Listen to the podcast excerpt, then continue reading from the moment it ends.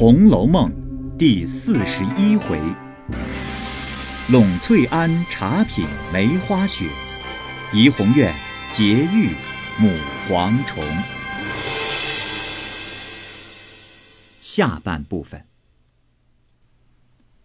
那妙玉便把宝钗和黛玉的衣襟一拉，二人随他出去。宝玉悄悄的随后跟了来。只见妙玉让他二人在耳房内，宝钗坐在榻上，黛玉便坐在妙玉的蒲团上。妙玉自向风炉上扇滚了水，另泡一壶茶。宝玉便走进来笑道：“哎，偏你们吃梯级茶呢？”二人都笑道：“哼，你又赶了来瓷茶吃，这里并没有你的。”妙玉刚要去取杯，只见道婆收了上面的茶盏来。妙玉忙命：“将那盛药的茶杯别收了，搁在外头去吧。”宝玉会意，只为了刘姥姥吃了，他嫌脏不要了。又见妙玉另拿出两只杯来，一个旁边有一耳，杯上镌着“班袍甲”三个立字，后有一行小真字，是“晋王凯真丸”。又有宋元丰五年四月，眉山苏轼见于秘府一行小字。妙玉便斟了一甲，递与宝钗。那一只形似波而小，也有三个垂珠篆字，镌着“点桥西”。妙玉斟了一稀与黛玉，仍将前番自己日常吃茶的那只绿玉斗来斟与宝玉。宝玉笑道。哎，常言世法平等，他们两个就用那样古玩奇珍，我就是个俗气了。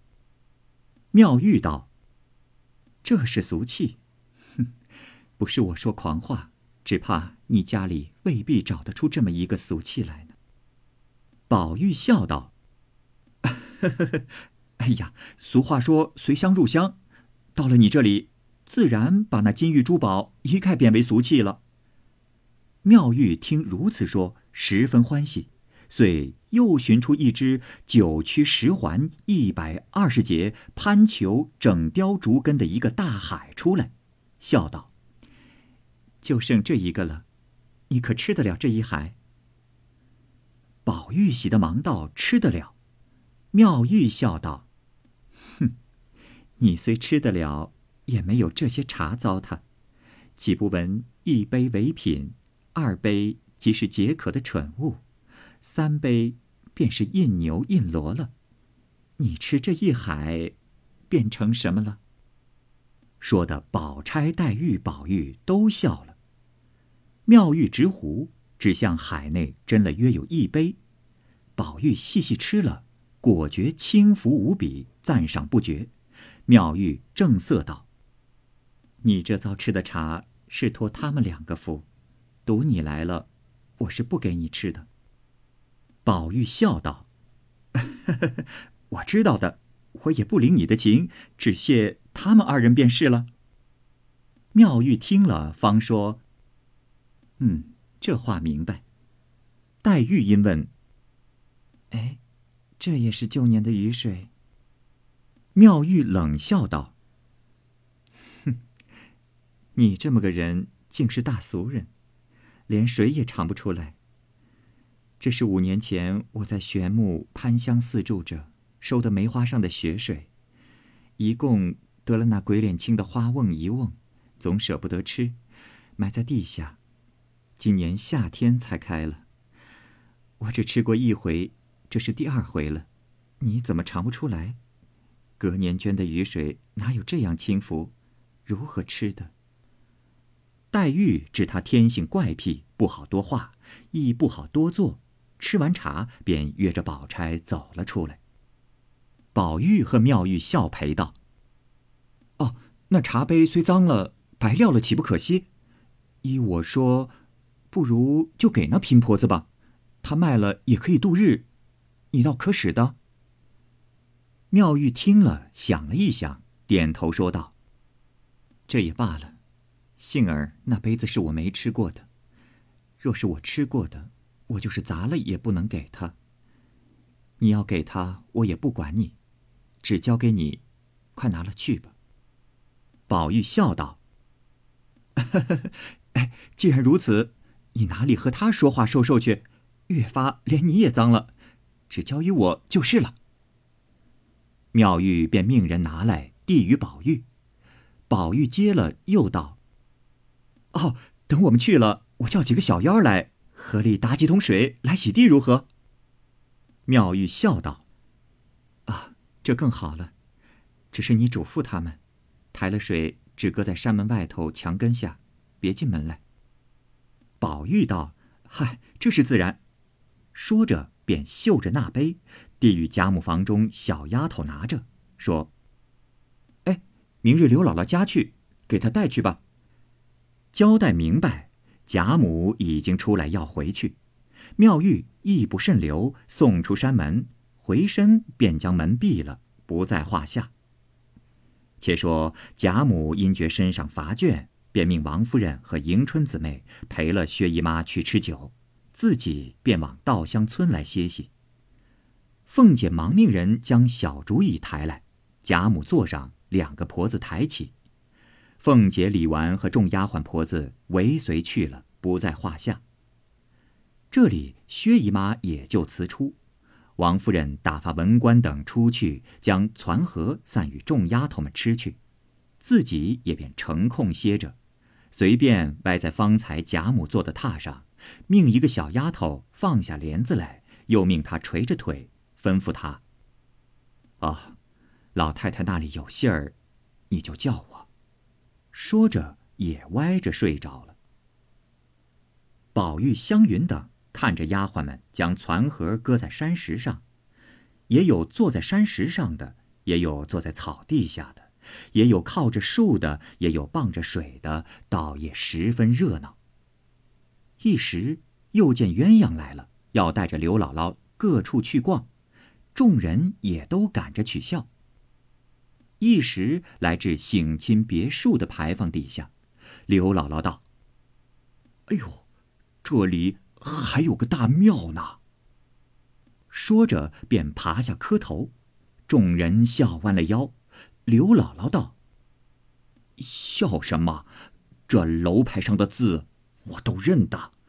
我们那里这样的楼宇最多，呃，都是这样的牌坊。那字，就是庙的名字。”众人笑道：“哎，你认得这是什么庙？”刘姥姥便抬头指那字道：“这不是玉皇宝殿四字。”众人笑得拍手打脚，还要拿他取笑。刘姥姥觉得腹内一阵乱响，忙的拉着一个小丫头要了两张纸就解衣。众人又是笑又忙喝道：“哎，这里使不得！”忙命一个婆子带了东北角上去了。那婆子指与地方，便乐得走开去歇息。那刘姥姥因喝了些酒，她脾气不与黄酒相宜，且吃了许多油腻饮食，发渴多喝了几杯茶，不免通泄起来，蹲了半日方完。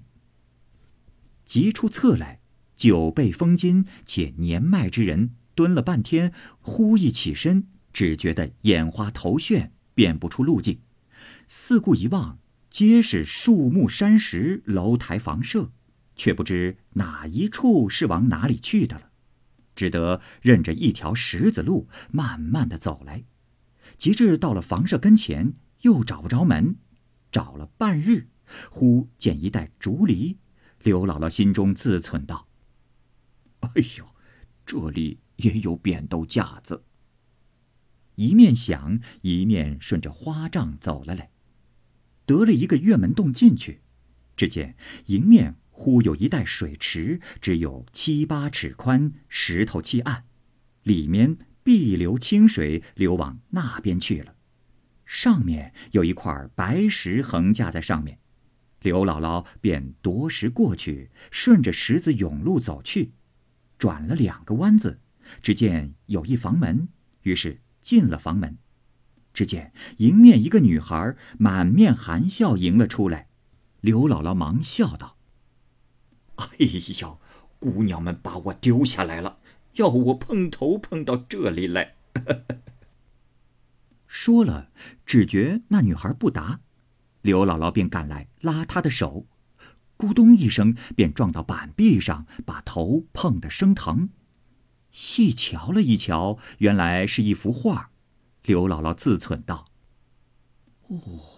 ”原来画儿有这样活凸出来的。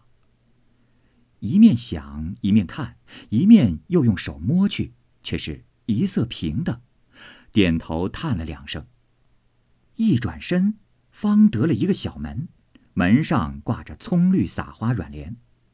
刘姥姥先连进去，抬头一看，只见四面墙壁玲珑剔透，琴键平炉皆贴在墙上。金笼纱罩，金彩珠光，连地下踩的砖皆是碧绿凿花，越发把眼昏花。找门出去，哪里有门？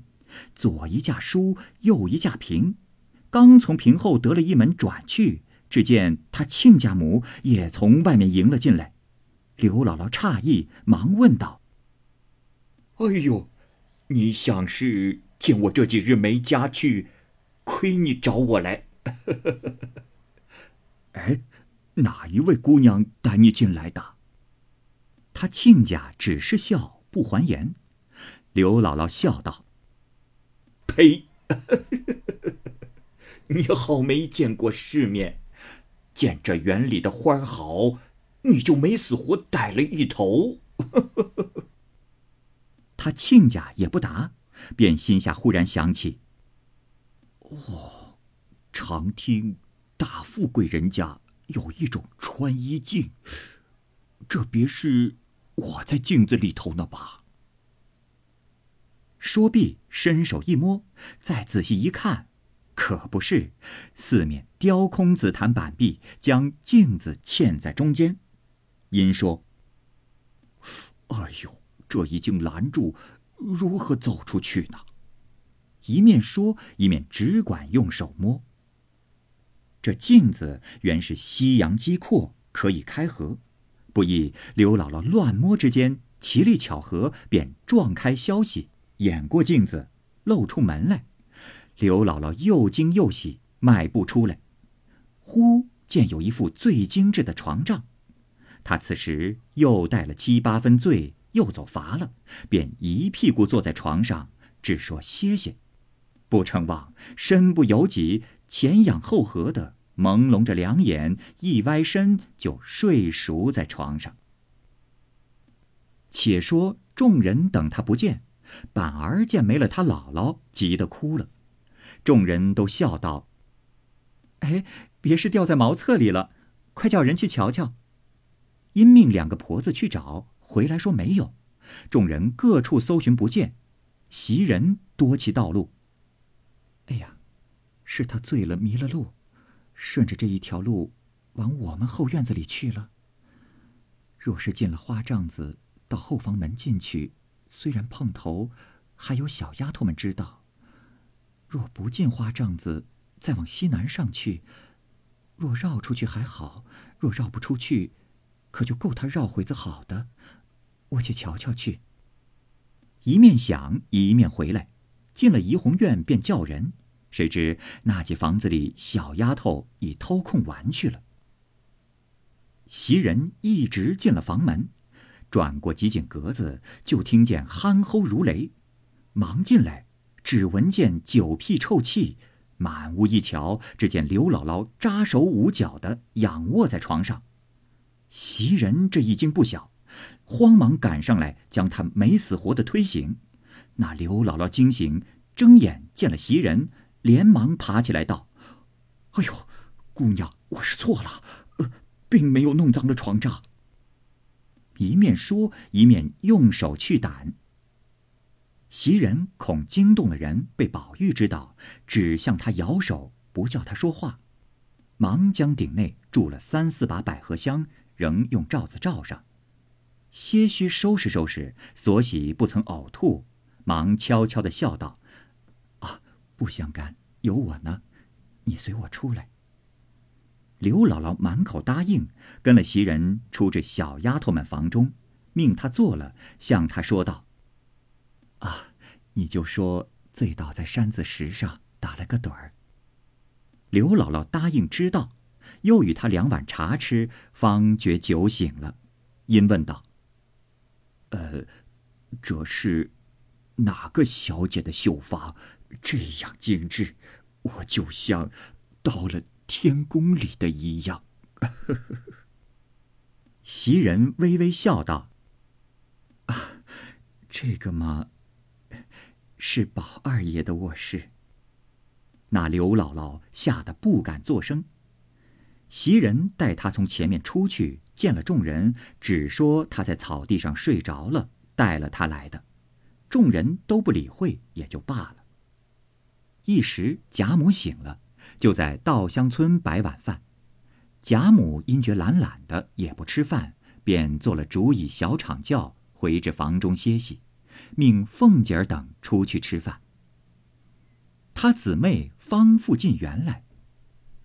要知端倪，且听下回分解。